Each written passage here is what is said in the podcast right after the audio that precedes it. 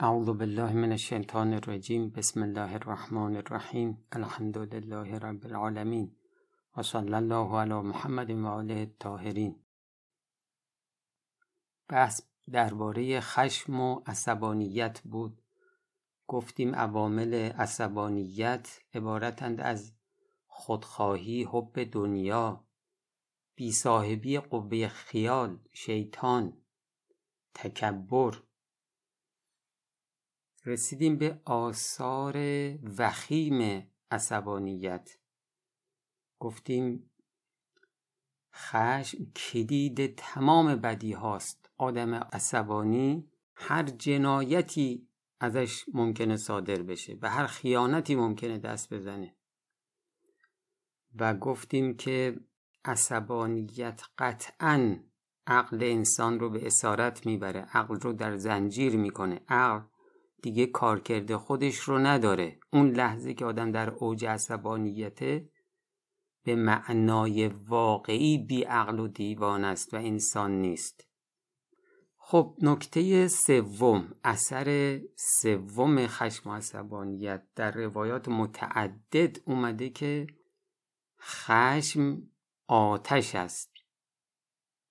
حالا این آتش از کجا میاد؟ چی رو میسوزونه؟ اینا تو روایات اومده. دقت کنید. امیر المؤمنین علیه السلام فرمودن احذر الغضب فانه نار محرقه. از خشم و عصبانیت بپرهیزید که آن آتشی سوزاننده است. خب تو این روایت فقط این هستش که خشم آتشه و میسوزانه. در روایت بعدی اومده از رسول خدا صلی الله علیه و آله و سلم الغضب جمرت من الشیطان. خشم و عصبانیت غضب پاره آتشی از جانب شیطان است. این روایت یه چیزی اضافه داره. خشم آتش است منشأ این خشم شیطان است. در روایت دیگری اومده الغضب شعلتن. شعلت من نار تلقی صاحبها فی النار. خشم و عصبانیت ای از آتش است که انسان خشمگین را در آن آتش میسوزاند. باز امیرالمؤمنین علیه السلام فرمودن الغضب نار موقده خشم آتشی برافروخته است. من کزمهو ادفعها. کسی کزم غیز بکنه خشمش رو ببلعه خشمش رو خاموش می‌کنه. و من اطلقه اگه کسی جلوی خشمش رو نگیره و او رو رها کنه. کان اول محترق به. خودش اولین کسیه که تو این آتشی که درست کرده میسوزه. خب تو این دو روایت میفرماید که این آتش میسوزاند گرچه دیگران رو هم بسوزاند. اما اولین کسی که در این آتش میسوزه خود اون شخص آدم عصبانیه. در روایت دیگه ای باز از امیرالمؤمنین علیه السلام اومده که فرمودن الغضب نار القلوب خب این آتش آتش ظاهری که نیستش. یک آتشی هستش که باطن رو میسوزونه. آتش قلب. حضرت باقر علیه السلام فرمودن ان هذا الغضب جمرت من الشیطان توقد فی قلب ابن آدم. این آتشی که از جانب شیطان هست و در قلب انسان قرار می‌گیره این قلب سوزه هر خوبی که در قلب هستش مثل جنگل هایی که آتش می‌گیره. این هم همینطوریه آتشی افکنده میشه همه خوبی ها رو میسوزونه. خب این روایت هم میفرماد که شیطان قلب رو هدف می‌گیره. قلب رو میسوزونه و نابود می‌کنه. قلبی که جایگاه محبت الهی است از مهمترین کارکردهای قلب محبت محبت کار عقل نیستش که کار قلبه. یعنی ما با این قلب هست که عشق به خدا پیدا می‌کنیم عشق به اهل بیت علیهم السلام پیدا می‌کنیم عشق به کمال پیدا می‌کنیم.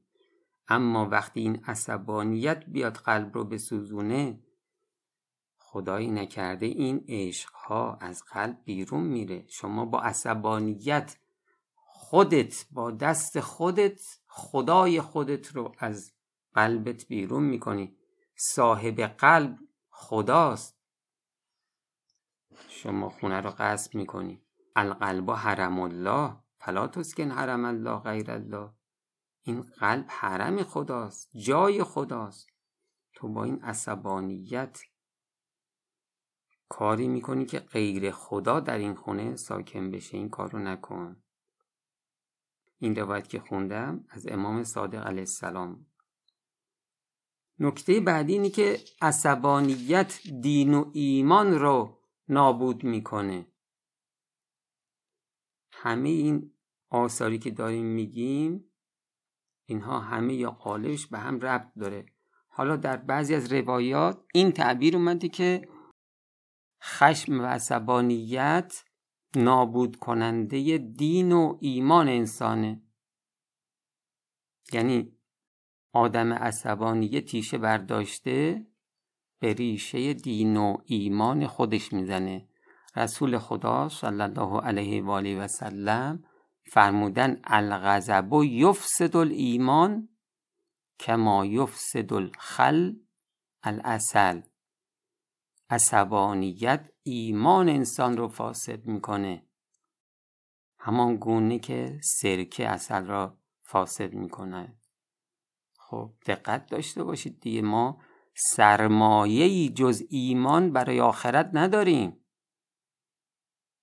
و عصبانیت موجب میشه ما این تنها سرمایه آخرت رو از دست بدیم. امیرالمؤمنین علیه السلام فرمودند لا ان الى بادره ولا تعجلن بعقوبت وجدت عنها مندوحه فان ذلك منحکه للدین مقرب من الغیر شتاب نکن برای خشم و عصبانیت. عجله نکن برای عقوبت. عقوبتی که می‌تونی وقت داری حالا بذاری برای بعدن. که اینها یعنی این خشم و این عقوبت دین تو رو فرسوده می‌کنه ضعیف می‌کنه. طوری که دیگه با یه تلنگر ممکنه دین تو از دست بدی. خب پس اثر چهارم می‌بینید این آثار چقدر خطرناکن اولین اثر چی بود؟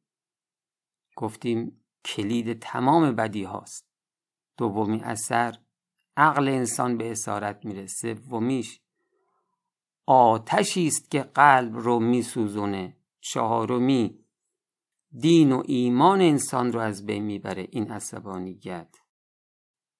عصبانیت موجب این میشه که ما دشمن برای خودمون در وجود خودمون بر علیه خودمون درست کنیم. باید بگیم این عصبانیت دشمنه. از بدترین دشمن ها هم هست. خب گفتیم دیگه چقدر به انسان ضربه می‌زنه.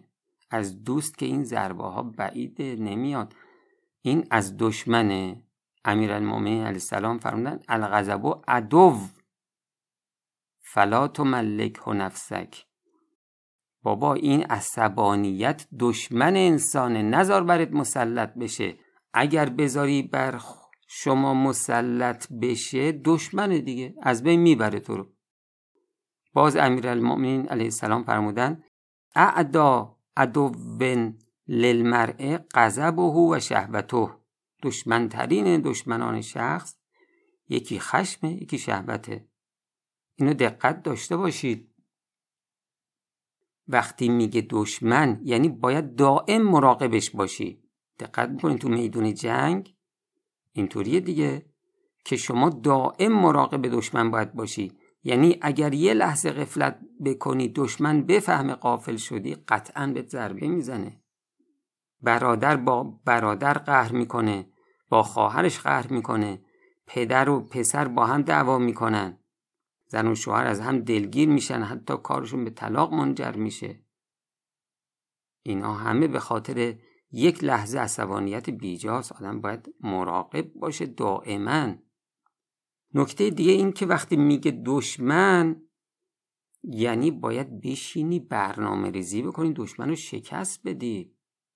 دقت کردی این کلمه دشمن از امیرالمؤمنین علیه السلام صادر میشه؟ اینو باید آدم متوجه باشه حضرت منظورش چیه.